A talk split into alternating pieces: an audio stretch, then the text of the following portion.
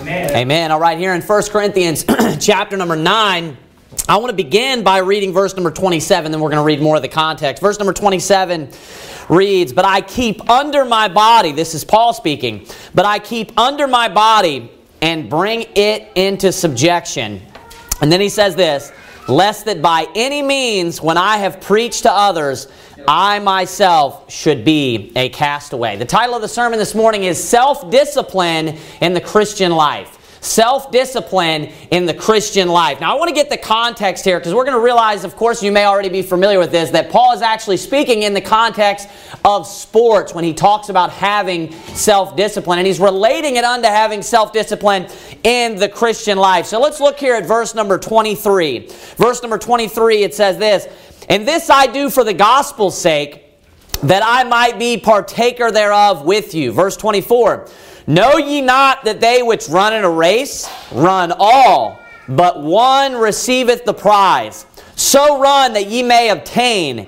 And everyone that striveth for the mastery is temperate in all things. Now they do it to obtain a corruptible crown, but we an incorruptible crown. So, of course, we can see he's relating this unto sports or athletics. Then he goes on in verse number 26, he says this Speaking about the gospel and likening it unto a race. He says, I therefore so run, talking about the Christian life, not as uncertainly, saying, not like I haven't made my mind up. That's his point. Not as uncertainly, so fight I, not as one that beateth the air. But then he, he finishes with this in verse 27 But I keep under my body and bring it into subjection lest that by any means, when I have preached to others, I myself should be a castaway. So, there in just a few verses, of course, Paul com- likens or compares the Christian life unto athletics or unto sports. And I want to begin with one of my first points I want to, uh, uh, you know, uh, seed into your mind right now is that self discipline is not exclusively a Christian characteristic. Self discipline is not an exclusive virtue unto Christians. In order to be successful in any area of life, you must have self discipline. In order to be successful in any aspect of life or in any area, anywhere, whatever the subject may be, you must have self discipline. So, the principle of self discipline basically starts when you have an objective. What is an objective? It's like a goal, right? And then you have, of course, some level of determination, however much that may be, that you are going to achieve this objective. And in any mission or, or, or uh, uh you know, journey to an objective or to a goal, on the way there, you are going to hit obstacles. No matter what it is, there are going to be obstacles there. There are going to be things that stand in your way. Like I said, it doesn't matter what objective or goal we're talking about or what subject it is. There will be opponents in some way or another. What's going to happen is while you're on your way to your goal, there's going to be things that are going to try to prevent you from accomplishing this. And sometimes, sometimes that uh, opponent can be even yourself. Sometimes that obstacle can be yourself, right? It can you can be giving yourself trouble. Uh, oftentimes, while someone is is striving for whatever obstacle or whatever uh, uh, you know, uh, uh, or I'm sorry, whatever goal or, or objective that they want to accomplish, they'll start to have second thoughts about it at one point, right? They'll start questioning, you know, whether or not that they even want this this uh, particular prize, whatever it may be, right? Uh, they'll start questioning, you know, whether or not that they can do it. They'll start, you know, wondering uh, in the sense of, you know, uh, they'll have natural tendencies. Let's say this: we all have the natural tendencies, you know, while on our way to this objective or while on our way to this goal, of whether or not we're capable of comp- of accomplishing it. Not only that. We'll have our own lusts that will arise at times, won't we? And that we, we may not even just completely forsake that, but we may want to, you know, go and fulfill these lusts. We may want to go and you know spend time on our own habits or on our own or I'm sorry on our own hobbies or or or you know maybe spend time on doing things that just makes us happy. And what will we tell ourselves? Hey, I'm just going to put it off for a little while. I'll do it later. I'm still going to accomplish the goal. I'm still going to accomplish the objective, but I'm just going to put off the Christian life. You know, I'm going to just put off church. I'm just going to put off all these things for just a little while, right? That's the type of attitude that you would have. A person, in order to have self discipline, would be someone that is capable or able to silence those internal objections, to silence those internal obstacles or problems that will arise, to, to basically set aside all of those other desires when they arise, because they will arise, to be able to, to subdue those things, to silence you know, uh, the, the, the flesh when it's telling you, hey, you don't need to do this. You know, we can do something else. That would be a person that has self discipline, a person that is able to continually, continually carry on towards the objective, objective and towards the goal, even when other problems, uh, obstacles, and maybe even your own lust will arise. That is the definition of self discipline. Self discipline is being able to overcome other desires which are contrary to the mission you are committed to. So we all have many things that we want to do in life, whatever area that it may be. And in order to be successful, in order to succeed in those things, you must have self discipline. If you don't have self discipline at all in any area of your life, you will fail in every area of your life. You will eventually fail in every area of your life, unless it's something that just takes one step. And it's just, you just do this and you're done. If it, if it involves any sort of persistence, you will fail in every area of your life if you do not have the virtue or the, the uh, uh, principle uh, in your life of self discipline. Now, as a Christian, likening this unto Christianity, of course, at the moment we get saved, we receive the Holy Spirit. And, uh, you know, we have a new purpose in life. God has a, a, new purpose for us in our Christian life, right? And uh, uh, the, the most important thing to remember is that the flesh is still there. You have the Holy Spirit. God promise promises us through His Spirit He's going to lead us and guide us into all truth. He's there to comfort us. There are many advantages or benefits to having the Holy Spirit. But we cannot forget that the flesh is still there. And that flesh didn't change, didn't transform. It was, it was basically unaffected at the moment that you received the Holy Spirit. You understand? It still remained the same. It was untouched. You, just as a person in your core being, you have received your spirit and his spirit became one spirit, right? He was you were your spirit was given his spirit, right? And it guides your spirit throughout life, but the flesh is still there. So all the same wants, all the same desires, all the same lusts that you had previous to the moment of salvation, previous to receiving the Holy Spirit, is still there. Now, an ideal Christian should have a new ultimate goal in their life. An ideal Christian, their purpose in life should be now what God's purpose is for you in your life. And that is to serve Jesus Christ with every ounce of your body and with every second that you have in this world and in this life. That would be an ideal Christian. And in order for you to be able to live your life for Christ, you must set aside all of your own wants all of your own desires, all of your own lusts, all of those things. You must set those things aside and just spend your time serving Christ. And, and the objective needs, needs to be to benefit or to, to uh, um, push forward the kingdom of Christ. I want you to turn to Romans chapter number 7. The objective should be to further the kingdom of Christ. That would be the uh, the ideal Christian's attitude. So, the recipe for living the perfect Christian life is actually given here in verse number 27, where we were before.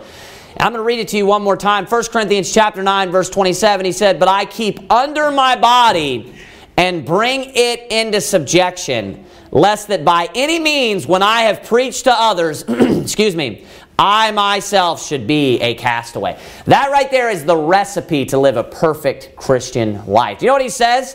In the beginning, he says, But I keep under my body, and then he says, And bring it into subjection. That's what Paul says. He says he brings his body into subjection. So there's an internal battle or an internal war that goes on with every single Christian. And it's a fight between the flesh and the spirit. And you know what it is? Is this. And this is going to become very relevant here in a few minutes.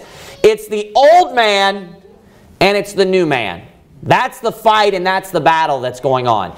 It's the old man verse or versus the new man. The wants, the desires, the lusts of the old man, who you were in the past, with or against the lust, the desires, and all of the everything that you would want of the new man.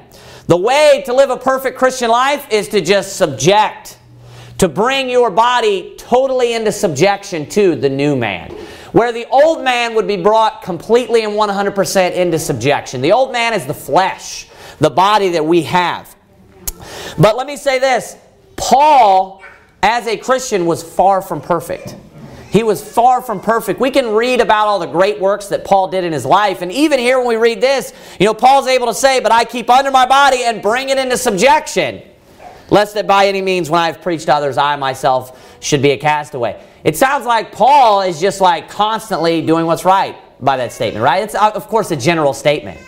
We can see that obviously he has this principle of self discipline in his life. Where he, when he wants something, when his flesh desires something, he's able to step back and to look at the bigger picture and to silence the flesh. He has the desires of the old man of who Paul was before he got saved, the things that he likes, the things that he wants just for himself, things that have nothing to do with Christ, things that have nothing to do with spirituality. Paul had his own interests. But he was able to silence those things and say, hey, I'm going to bring my body into subjection. Even though my body desires these things, even though I want these things, even though I, I, I, like these things and I enjoy these things, I'm not giving myself these things because there's, there's a bigger goal. There's something more important in life, right? Well, Paul struggled with these exact same things. Go to, uh, as I said, Romans chapter number 7. Look there with me at Romans 7. We're going to see this in verse number 14.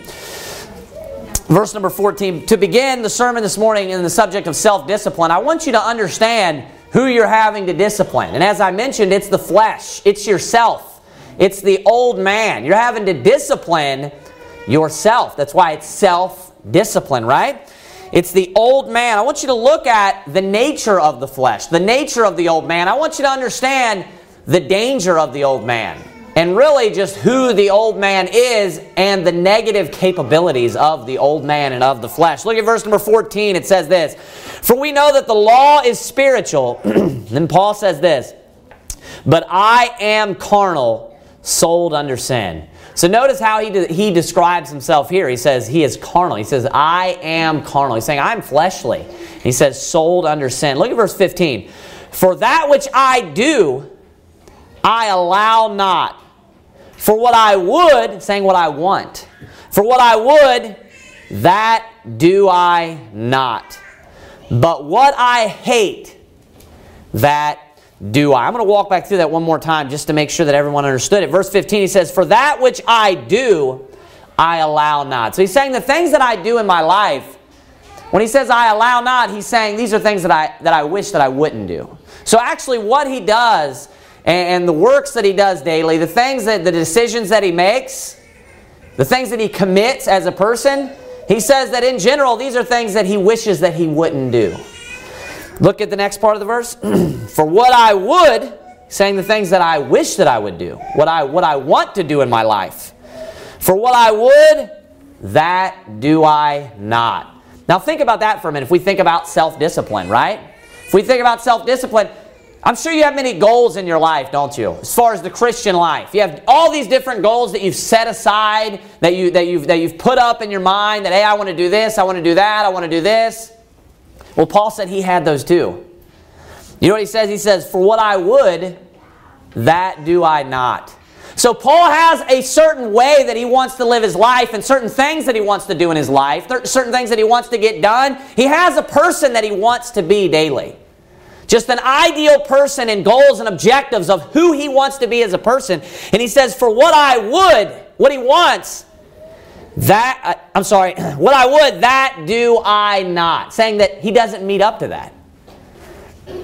But what I hate, the things that he hates, that do I. Verse 16. If then I do that which I would not, so if I do the things that I don't want to do, I consent unto the law that it is good, saying that that proves that the law is good, because I'm not able to meet up to these things. And then keep reading there, verse number 17. Now then, it is no more I that do it, but sin that dwelleth in me. And that's, of course, he's referring to him being a new man. He's a new creature, right, in Christ. For I know that in me, and he elaborates here, that is in my flesh. So when he says in me, he's referring about the old man there. He says, That is in my flesh dwelleth no good thing. For to will, notice that. That's the desire, isn't it?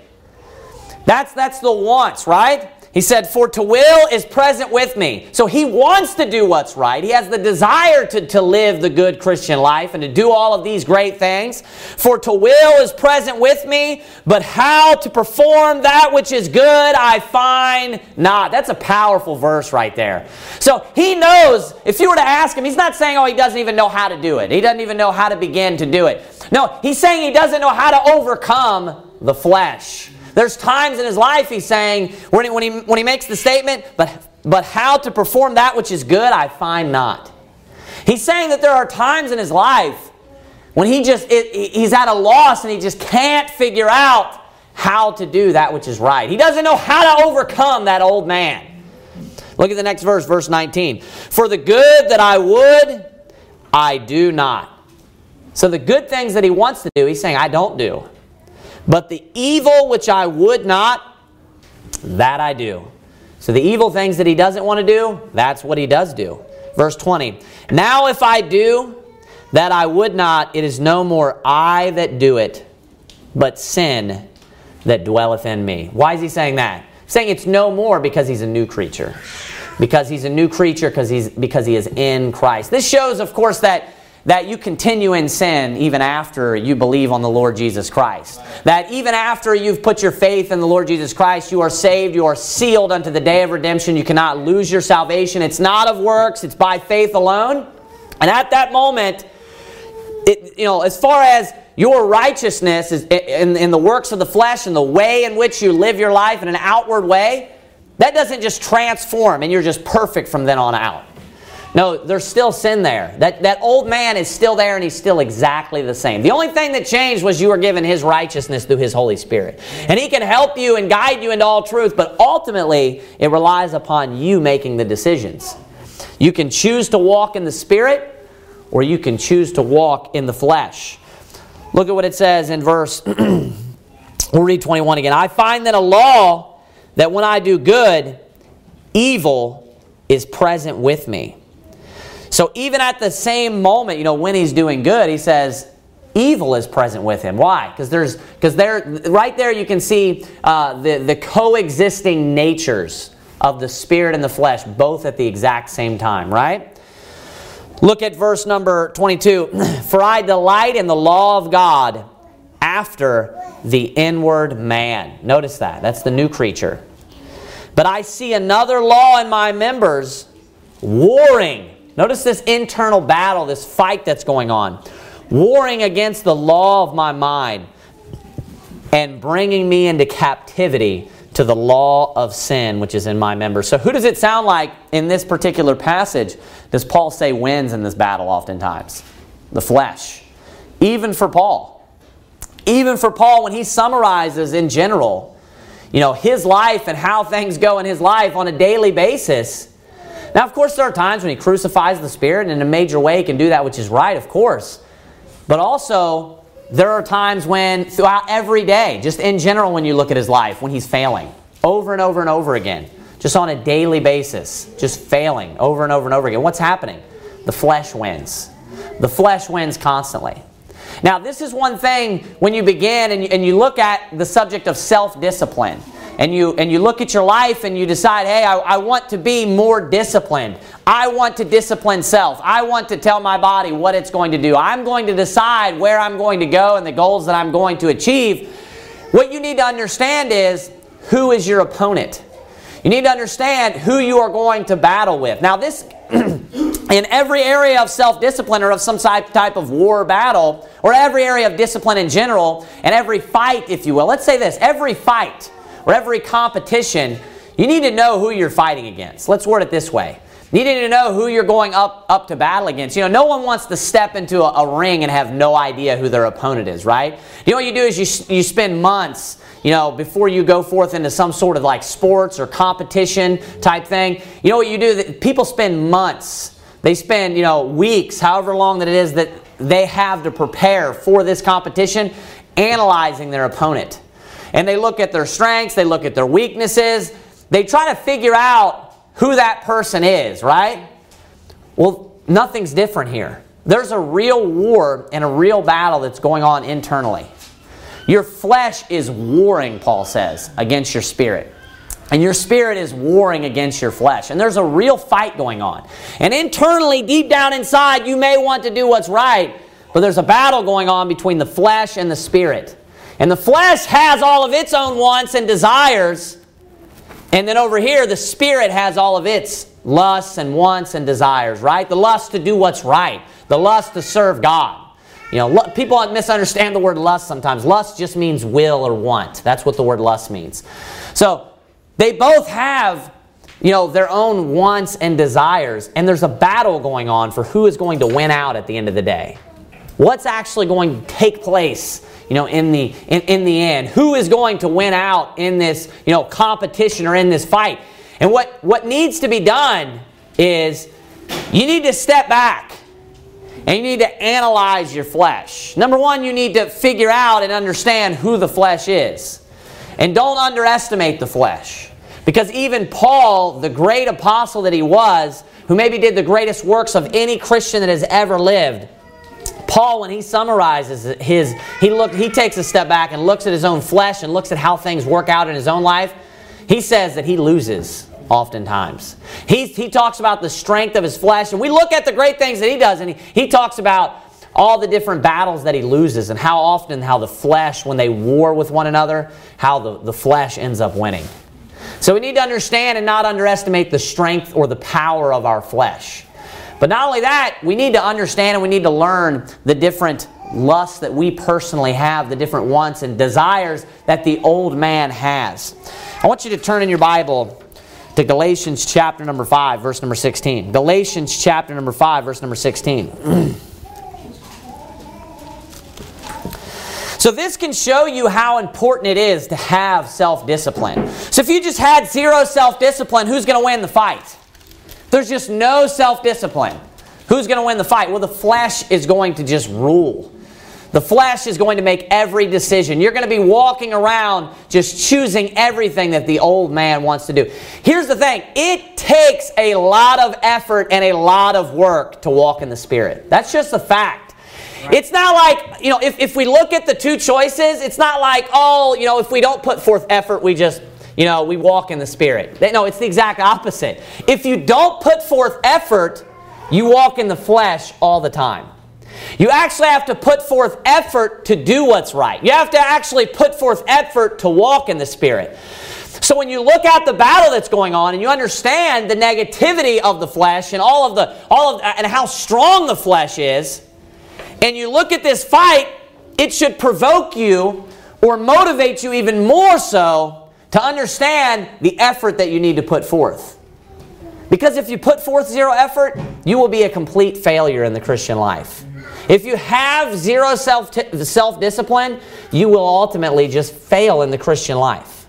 You will fail in the Christian life. Here in Galatians chapter number 5, I want to look at verse number uh, 16. Verse number 16. It says this This I say then, walk in the Spirit, and ye shall not fulfill the lust of the flesh. So notice, number one, there are lusts of the flesh. There's desires of the flesh. And what should we do in order not to fulfill those, those lusts? Walk in the Spirit. Notice there's effort that has to be put forth. This verse makes zero sense. All these people that believe in like this automatic change that takes place, you get saved and you're just transformed into a new creature and you just do everything of that which is right. Well, Romans 7 makes zero sense. And why are there commandments given to walk in the Spirit? You wouldn't have Paul wouldn't have to say, "Hey, walk in the Spirit." He wouldn't have to give any sort of admonition or advice or commandment, right? You would just automatically be doing that. But guess what? There's effort that needs to be put forth. You need to be putting forth effort daily on a daily basis. You need to be bringing your body or bringing your flesh into subjection to the Spirit. You need to be walking in the Spirit.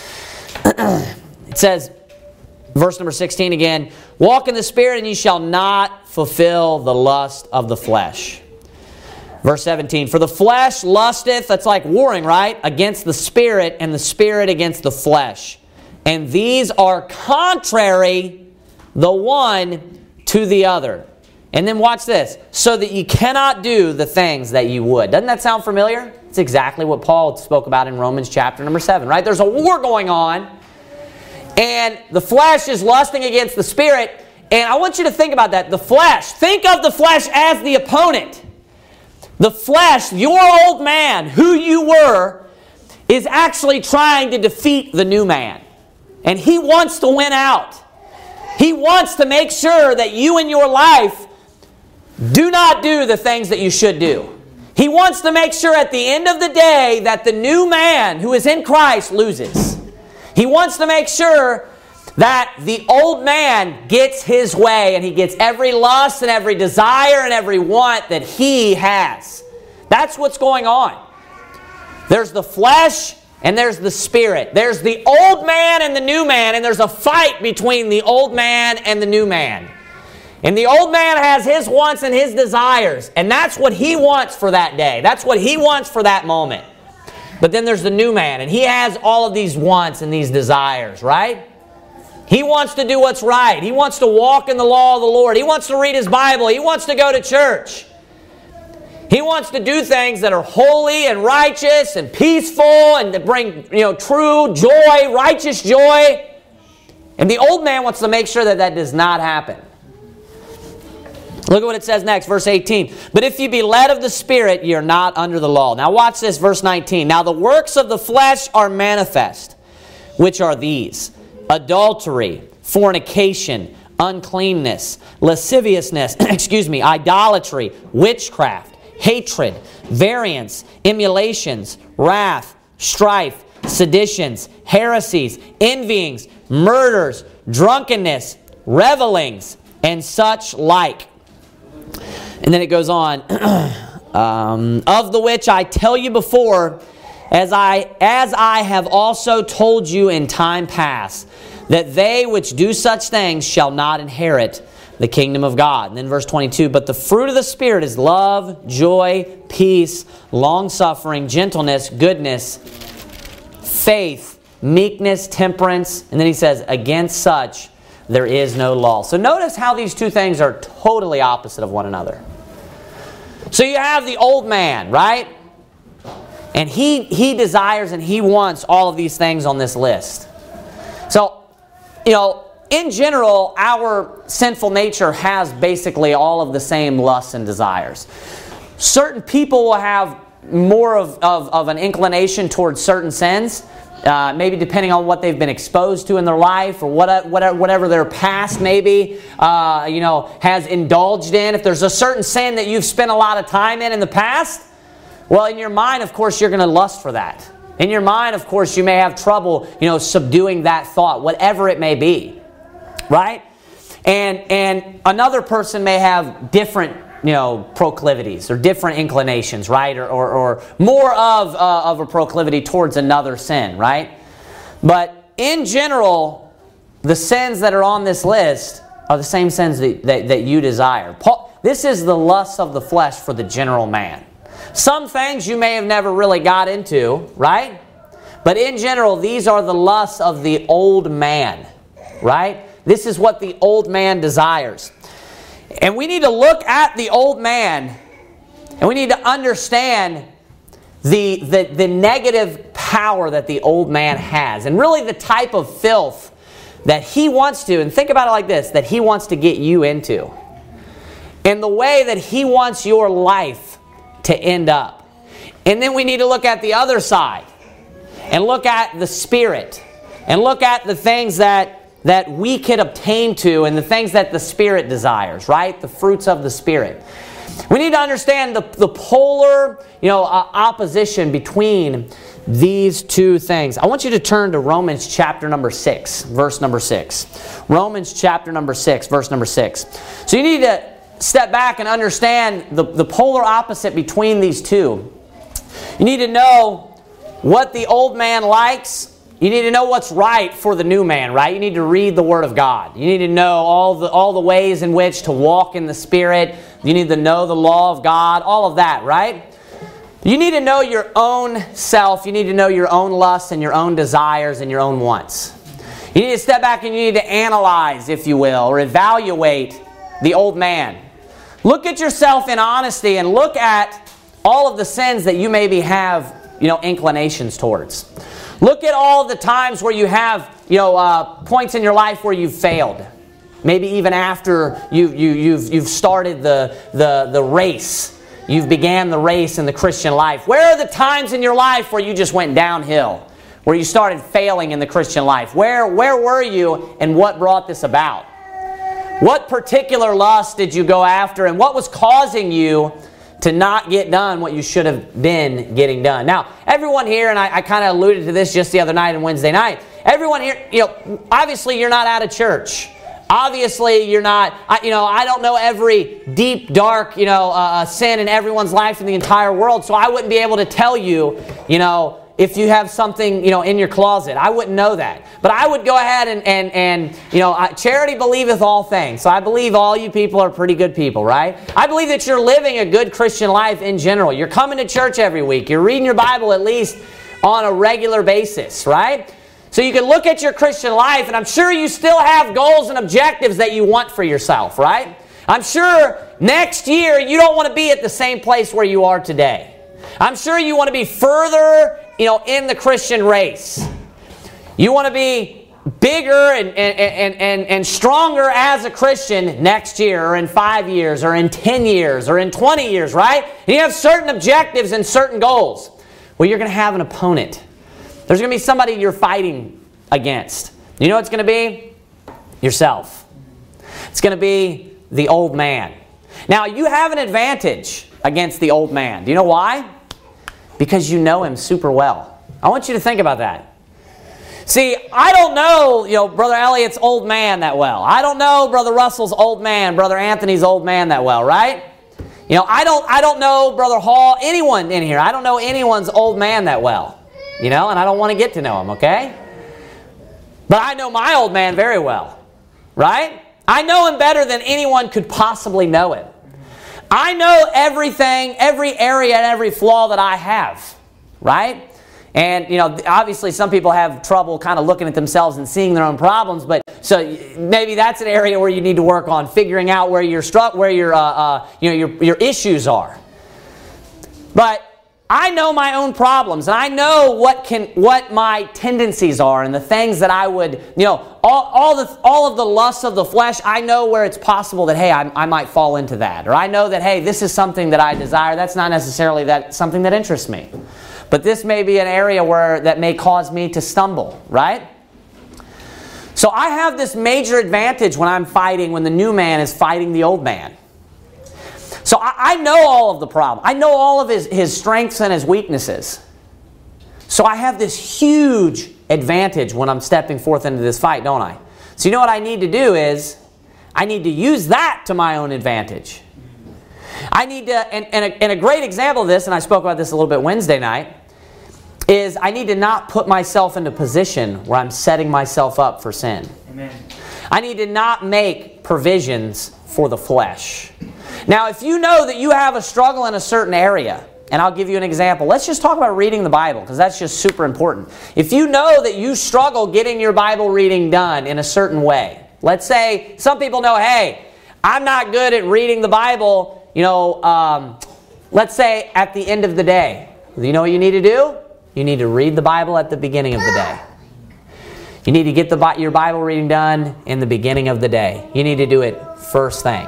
If you, let's say that you come home and you're not necessarily lazy, you like like to do a lot of work or something, right? And you know that you have a lot of stuff that you need to get done at the house. then you need to make sure before you get there, you need to make sure that you get your Bible reading done. You need to know what type of person that the old man is. You need to know, like, hey, I struggle with prayer if I don't do it at this time. Or, hey, I start to backslide when I watch, you know, this particular, whatever it may be. Like even sports for myself, obviously I grew up in sports, so I don't spend a lot of time watching sports at all. I just won't spend a lot of time watching sports just because I know how I. I literally like like almost refuse to watch sports for like the first five years. I had like a prohibition on sports in my life, literally for like the first five years when I got into the Christian life. Do you know why? Because I understood the old man. And I understood that that's where it'll start, and then it could go downhill fast from there. I just start watching sports. I start maybe, then I want to go start playing basketball all the time. And then you know what happens is I just start consuming my life with sports and vanity as opposed to the things of God.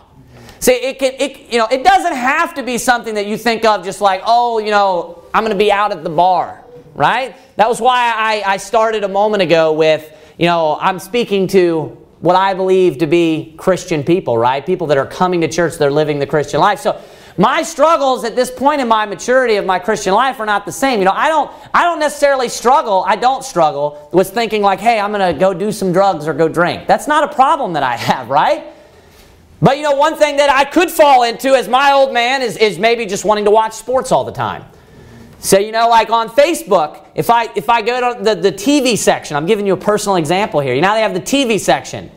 I hide all from NBA. I, I'm giving you a real example of my life. I go on there when they because they start to pop up because hey they, they like have algorithms where they'll, they'll see what you watch for long periods of time, right? So if I catch myself starting to watch those and they're, they're flipping up there all the time, I notice a section, ESPN or whatever it may be, I go to pop, hide all. Bam. Shut down, old man. You get what I'm saying, obviously. And I don't give myself the opportunity just to fall into this all the time. Because you know what can happen is you'll spend an hour or two hours of your time when you're supposed to be reading your Bible watching NBA TV. That's what you'll do. And I'm not saying, hey, you might be watching some sort of like filth, like pornography or something. You know, I'm saying you can struggle with the old man in other ways. And if that's an issue with you, and you know, videos are popping up, you know, you need to go to hide all on those other videos. Obviously, you need to do that anyways, right? But anything there's even a possibility of a struggle for you in your life, you need to, this is the point, you need to put it out of reach. You need to set it somewhere. Like I was talking about Wednesday night, you need to hide it, you know, under the tree in Shechem. You need to get it away from you. You need to put yourself in a position where the old man can't rise up. You know, where he can't be stimulated to come up and, and, and want to play basketball, right? Or do whatever in your life. Whatever it is that you struggle with. you need to understand the old man. You need to know his weaknesses and what he wants and how he can beat you. Because the old man, there is, there is a fight inside of you, and there is that old man inside of you that wants to destroy the new man. He wants the new man to lose. The old man would love to take you back to exactly where he was before. He would love to have you doing the same things and living the same life that you were living in the past. That's what he wants. He wants all of the negative, all of the sinful lusts and desires that you have deep down that you had before. He wants to get back to that same stage where he's just indulging and splurging in that. And if you were to be honest, you would, you would admit that you know that. That there's a part of you that will rise up every once in a while and you're like, where did that come from? That's just the truth. And you know what happens is the less you walk in the Spirit, the more you walk in the flesh. And the more that flesh just daily in your life starts to rise up. That's why it's like this it's uphill and downhill. Walking in the Spirit and then walking in the flesh. Walking in the Spirit and then walking in the flesh. So you know you need? You need to analyze your opponent, and it's you. You need to analyze, hey, what are my flaws? And like I said, you have an advantage. You know every you you know more than anything the things that you struggle with. You know when you put yourself in this situation, I fail every single time. Well, in order to have self-discipline, you know what you need to do? Beforehand, you need to say, this is I'm going to discipline myself. This is the decision I'm going to make. I'm not going there. I'm not doing that. I'm not going to allow that. Hey, if you got to get rid of your cell phone, you do what you have to do. Whatever it may be. If you have to get rid of a laptop, if you have to, whatever it is, if you have to make sure that you read your Bible, whatever, first thing every morning, whatever it is, if you struggle with laziness and getting up at a certain time or going to work or whatever it may be, then you need to make, you know, provisions or you need to make preparations to make sure that that stops. You need to figure out yourself. You need to figure out yourself, your own problems, and, and you need to understand how to defeat yourself. You know, Brother Russell and I were actually talking about this a few months ago. I've been thinking about preaching about this for a while. About how, how, how to actually understand, you know, who you are and how to win out. You know, I have ways mentally where I can just overcome myself in my own mind. I know it's the old man. I know the things that will motivate me. There are certain things I know that will shut the flesh up. And there are certain things that will cause me to walk in the Spirit more. I know the times when I feel like, hey, I'm not going to do anything right now. I know what to say to myself and to, and to get myself like, hey, you need to do this, you need to do that. You need to, you know, get, yeah, if you do that, this is what will happen. You know what I'm doing? I'm trash talking the old man. Seriously. That's what it's a real fight between old man, new man. It's almost like a person to person battle where there's this personality, there's this personality, and it's a real war and a struggle between two people. So you need to figure yourself out. You need to evaluate yourself and learn how to overcome the old man. You need to learn how to take the old man down. I'll tell you a funny, a funny. Uh, uh, uh, it's not a joke. It's a real story. It's a funny story my pastor, uh, uh, when I really was serving God for many years, you know, uh, like five years or so back in in uh, northern Kentucky, he uh, he had a guy that that he listened to online and stuff, and he tra- he trained under for a period of time. Would go down. This guy was in North Carolina area, and he would go down there and go to his church oftentimes. And uh, I can't remember the guy's name, but he told me a story about how this guy, he, this guy supposedly struggled with lying. So he told me a story about, about how this guy got himself to stop lying. This is, this is a perfect practical example for you. And this is extreme, but it's, it's practical. He said that every time that he would lie to someone, he got to the point where he would tell them that he was lying to them. So he would like say it to the person, like the lie, and then he's like, I'm sorry, I just lied to you. Immediately afterwards.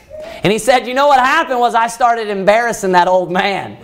And he said that old man stopped wanting to lie so much. He started shutting that old man up. He said, hey, he said, he said, I don't recommend this. This is what the guy said. I can't remember his name. Dave something. Uh, my pastor's name is Dave, but this guy's name I think was Dave as well. But he said, he said that uh, I, I don't recommend this. He said, but it worked like a charm. He said it took weeks and all of a sudden he just stopped lying to people. He because you know oftentimes you lie because hey you don't want to go there you want to do this. It's it's another way basically to get around of what you want, right? So he, it, what it did was also in turn to that, secondary positive from that was it caused him to start doing better, more things in his life that he should be doing. Because he was lying because he didn't want to do that, he didn't want to go there, maybe he wasn't doing his job well enough. So then it just caused him, hey, I'm to have to do what I said I was to do now instead of just lying to get my way out of it. That's a perfect example. You know, start telling people, hey, I just I just lied to you just now, a moment ago. I bet you'll stop lying. You know what you need to do? You need to do whatever you that's how important it is. That's how important it is to win out against the old man. If you have no let if you have zero self-discipline, you will be a total and complete failure in the Christian life. You have to get to the point where you in the spirit decide what you are going to do in the Christian life. This is I'm going to read my Bible at this time. I'm going to read my Bible. I'm going to read this amount of my Bible. I'm going to pray at these times and I'm going to pray this amount of this amount of time in my life. I by this point am going to have this amount of Bible reading done. And you never allow because there's going to be obstacles and there's going to be times in your life where the old man's like, "Hey, why don't you just go do this?" You know what you need to do? Paul said, I keep under my body and I put it into subjection. You need to put that old man into subjection. You need to shut that old man up in whatever way. See, it's going to be different for me than it is for you. The thought for me that I always use is I don't want to waste my life. And I think about, and this is just what works for me. When I start to get, you know, where I feel like I can feel the old man, I start thinking about where am I going to be. And that's why you'll hear me preach that oftentimes. It's something I relate to. I start thinking about, hey, I'm just going to do this. You know, I'm just going to do this. I know what works for me. And you know what I start thinking immediately? If, if I did that every single time, where would you be at next year? Where are you going to be at in a year? Look at what you're doing. You happy with where you are now? Don't you want to do more in your life? Those types of thoughts, they motivate me. And I mean not just the statement, the real thought of where, where is this church going to be in 10 years? Where am I going to be at in my Christian life in five years? How, my growth. How many more times am I going to read my Bible? Is this how I'm going to get there? By doing this every time? If I succumb to this every single time? That's what works for me. So you know what you need to do? You need to figure out the new man needs to look at the old man and figure out all the problems that the old man has, all of the all of the ways in which the old man tries to creep in, the strategies and the deceits and the things that the old man likes and lusts after and the ways he tries to get what he wants. And the new man has to defeat the old man that way. You have the greatest advantage in the world because nobody could know that old man better than you know him. You know what I mean? Brother Anthony's new man knows the old man better than anybody could. There's no one, his wife, anyone, no one knows the old man as good as, as, as the new man. This is where self discipline comes in. You know, like Paul said, it's a super big struggle. And that shows you the importance. Like Paul said, how to perform that which I would, I find not. Think about that. That tells you how difficult it actually is to have self discipline and to put that old man into subjection. Where I have you turn Romans 6 6? Get there myself. Romans chapter number 6, verse number 6 talks about this, the old man here. Uh, uh chapter number 6, verse number 6, we're going to run through a few of these. Knowing this, that our old man is crucified with him, that the body of sin might be destroyed, that henceforth we should not serve sin. Go to Ephesians chapter number 4. That's why, of course, he's called the old man, is because he's put to death with Christ. He's buried with Christ. Ephesians chapter number 4. I mean, you need to think about he is your enemy. He's not your friend. The old man, he's your enemy. He wants what's bad for you. He desires what's bad for you. He desires the things that are going to damage you and they're going to hurt you and they're going to cause you to not succeed in the Christian life. Think about that. That's who the old man is. You know, that, you know what had to happen to him? He had to be killed and he had to be put to death. That's how bad he is. Think about how, you know, the, uh, uh, just how powerful he is in a day to day basis of how often you lose out, like Paul talked about. So that right there should put you on the alert. That should help you understand the seriousness of this. Look at Ephesians chapter number 4, verse number 22. It says that you put off concerning the former conversation the old man, which is corrupt according to the deceitful lust. Notice that. What is the old man? He's corrupt. According to what? Deceitful lust. That's your old man. That's who your old man is. Go to Colossians chapter number 3. Colossians chapter number 3, we'll see this again.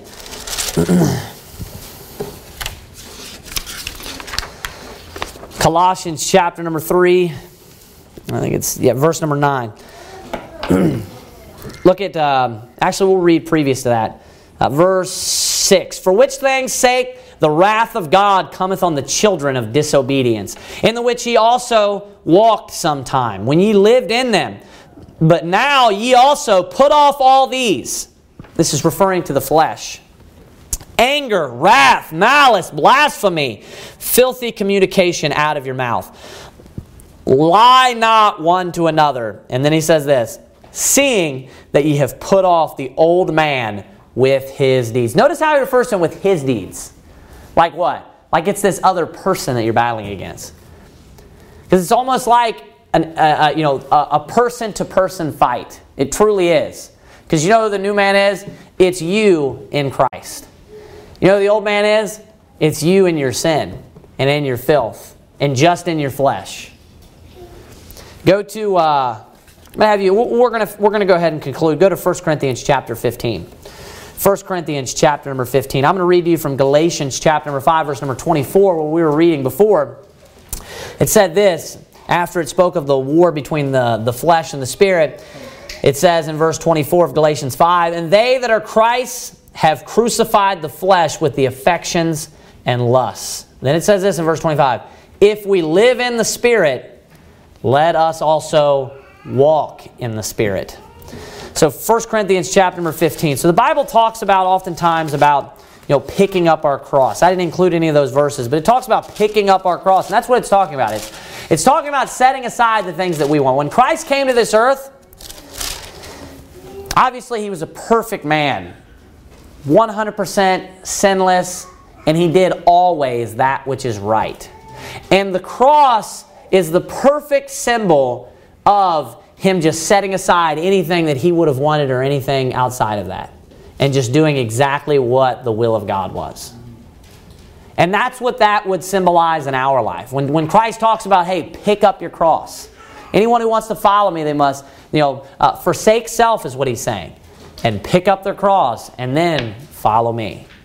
What is he saying? He's saying you, you have to leave yourself behind. All of all, that old man, you have to totally, what do you got to do? You have to put him, put him to death, basically, right? Completely, you have to crucify. The Bible talks about mortifying the flesh. You have to put it aside, all of the wants, the desires, the lust that the old man has, all of those things, set those things aside and pick up the cross and do the will of God. And it's hard. It's difficult. You know, carrying the cross is not easy.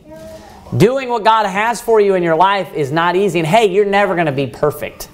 You're never daily on a daily basis going to always do and all in thought, deed, everything. You're never going to do everything what's right. But you need to start developing self discipline because you can have different layers or different levels, let me say, of self discipline. There's different, there's different uh, uh, uh, phases of maturity in, in your Christian walk. And we need to push towards that new man, which is Christ. We need to push towards that perfect man. And we need to, in order to do that, you're going to have to continually develop more and more self discipline. Because you know what, at daily basis, you have to shut up the flesh and walk in the Spirit. So you know what you have to do? You have to learn self discipline on a daily basis, more and more and more. And the Spirit has to get stronger and stronger and stronger. And you have to start exerting self discipline more and more and more every day. Just as the day goes on. It, the, the flesh is never going to totally go away until death. He'll be there until death. And he'll always, even as an old man, be trying to, you know, put a fight up with the spirit until the day of death, right? You know, I wanted it to be like an old man. That's why I did that. right? I didn't know if everybody got that joke, but yeah. So it's, it's never going to go away. He's never just, oh, now I'm old, you know, or now I'm at this phase of my Christian life. He's not changing. He's the same. That's the point. He will always be there, and the, and the lust of the flesh will always be there. So, you know what you have to do? You have to start exerting self discipline. And if you don't, your Christian walk will stop right there. You may keep coming to church and all that, but you're not going to, you're, not, you're basically just stopping on the road and you're just sitting right there in your Christian life. And you're not going forward. You're not growing. And in order to grow, you must have self discipline. You know what you have to do? You have to keep under your body. You need to be your own boss. You need to be strong enough to shut up the old man. The new man needs to be strong. You need to be a strong enough Christian where you tell the old man what you're going to do. You better just sit down for the day, buddy. You ain't getting you're not getting your way today. Seriously. You need to have that attitude where it's a fight and you understand what he wants. Think about, think about what the old man wants to do to you. This is how you need to view it. Like, I love the way that that's worded when, after he says, after uh, the example where the guy tells him, hey, I just lied to you. And then he says, you know what you'll do is you'll embarrass that old man. Because it's, it's like this battle between two people. And it is. It really is. That's how you need to view it like he's your enemy and I'm going to defeat him. He's not me. He says, That is in me, that is in my flesh, dwelleth no good thing. And then Paul goes on to start talking about himself, and then he's like distinct from the flesh, like another person in the flesh. And he's like, he, his, right? Put off the old man and his conversation. There's a fight, a real fight. And somebody's going to win the spirit and the flesh. You need to put him into subjection. You need to be the boss. You need to discipline him. You need to discipline the self the, the, the, uh, the flesh. You need to win the battle. 1 Corinthians 15, look at verse number 31. It says this I protest by your rejoicing. And this, this is what you have to do, which I have in Christ Jesus our Lord. And then he says, I die daily. Dying is, uh, and it's, it's, it's a little tiny bit out of context, but me, I want to word it this way because it ties in with, you know, carrying your cross. It's not fun. This is what I want to end on. It's not fun, and it's not fun for anyone, right? Doing what's right all the time and getting up out of bed in the morning early and picking up your Bible, it's not fun for, for there's no one that you can look at and say every time i pick up my bible you know you know excuse the crudeness i have rainbows flying out of my butt. No. You know you're not happy about it every single time you don't feel like doing it every single time every time you get down to pray you're not going to want to do, want to do it sometimes it's like dying you know what's going on is that the flesh is dying. He's like, I'm not getting my way. That's how it feels. It feels like you're losing. But you know what's happening is the flesh is actually dying. It's good. You know what you need to think is, I'm glad you're mad, buddy. I'm glad you're mad. You need to understand that there are going to be times when you have to do what's right and you don't want to, and you do it anyways. You know, there's going to be times when you have something that you have to get done spiritually. Let's say you have to read your Bible and you're like, I'm not reading my Bible today. I'm just going to sleep a little longer because I stayed up late last night. Too stinking bad. Put the flesh to death. Amen. Die daily. It's a continual fight. It's never going to go away. He says, I die daily. What's he saying? Every day. It didn't change. Every single day. Did he say, well, you know, the past two days I didn't have to crucify the flesh because I was so strong in the spirit, I just, it carried me through for two whole days. No. Every little bit, every few minutes, he's going to try to pop up, mortify the flesh. It's not fun every time. Hey, sometimes if you're walking in the Spirit, you're going to say, Hey, I want to read my Bible. I can't wait to read my Bible. I've been thinking about this passage. I want to open up my Bible and I want to read about it. But you know what? It's not like that every time. It's not like that every time. Coming to church is not exciting every single time. You're not going to be just excited every time you walk through the threshold of that door. It's not going to happen. When you're singing hymns, you know what? Sometimes it's not exciting. It may not be your favorite song, whatever the reason might be. But you know what? The, you need to put the flesh to death. The spirit needs to win. You know, you know why it's not fun? Because that's you're being the old man right now. You know what you've done? Is you've stepped over there where the old man is, and he won. It's basically like this. You have think of think of it in this way. Well, think of it. You have basically like a two per, two persons with their minds, and with, this is going to be like the Trinity, right? You have two persons here.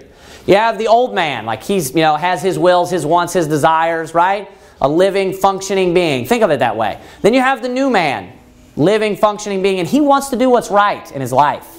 He wants to serve God. He deep down wants to do what's right and be a great Christian and please God.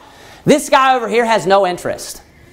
He wants to do what he wants to do. He wants to do just sinful things, all of these desires and fleshly lusts that we read about in Galatians 5, that's what he wants.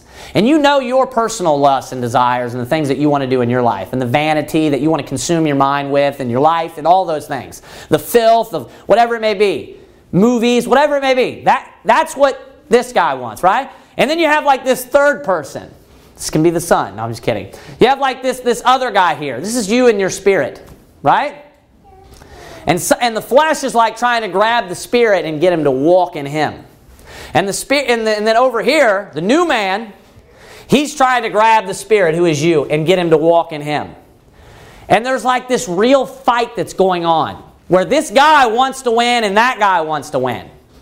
And when you when you fall and you succumb to this, you know what happens is it's sad to think about. The the flesh grabs you, who you are, your spirit, and wins. And he's like, We're doing what I want to do today. You just go do whatever, you know, whatever it is You know, different levels of sin in different areas of, of, of, different stages of the Christian life. It may not be going to bars and drinking and being a, a complete and absolute fool. But you know what it may be? A day consumed with vanity on the computer, doing stupidity and not reading your Bible and not praying and thinking about filth, whatever it may be, watching, you know, filthy comedy, whatever it may be. Right? He wins for the day. Isn't that, isn't that uh, you know, defeating to think about? Isn't that a, a negative thought? Isn't that a negative thought to you? I would hate that. Who wants to live a, a life like that? If that doesn't bother you, then you have no real ambition to, to be a, a strong Christian in your life. But then there are certain days where the Spirit wins, where He grabs that man He says, We're going to do what's right today. You wake up, you read your Bible, you go to work, you work as hard as you can. Your, your, your, mind is just on the things of God. You're listening to the Bible, you're memorizing Scripture, you're just meditating on the Word of God, you're thinking about the Bible, you're joyful, you're peaceful, you're walking in the Spirit. You get home, you pray with your family, right? You eat your food, you say, hey, I want to read some more Bible. You, are just thinking about God's Word. You're doing what's right daily. You're keeping God's commandments. You're living joyful. You're teaching your children the Bible when you get home. Your mind and in everything, you're just praising and serving God daily.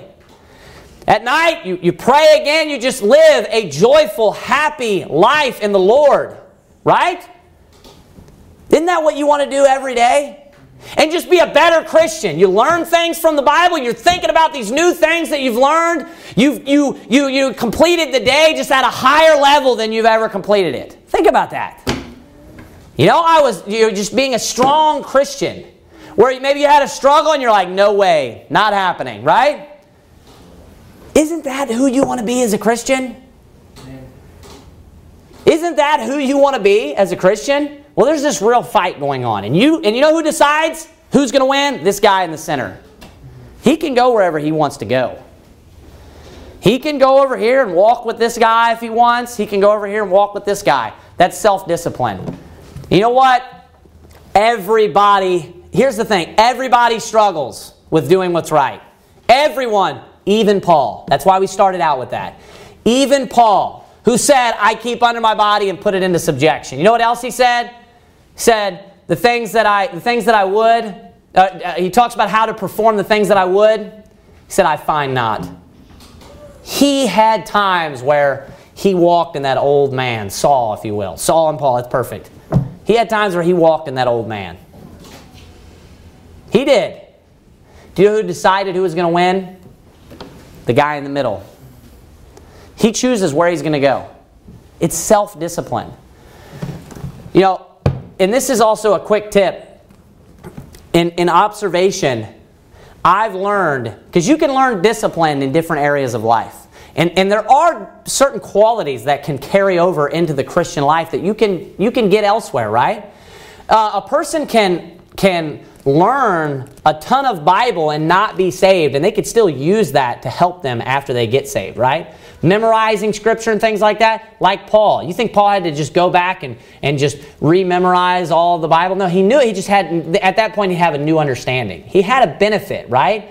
He, he would go back and then it would make more sense to him, right? You can have, here's a perfect example. You can have Christian virtues. There are a lot of people, men, let's say, that, that are, you know, dedicated to their wives and that they would not ever, you know, do commit any sort of unfaithfulness to their wife and they have morals. There are plenty of families out there that have great morals and they're just not saved.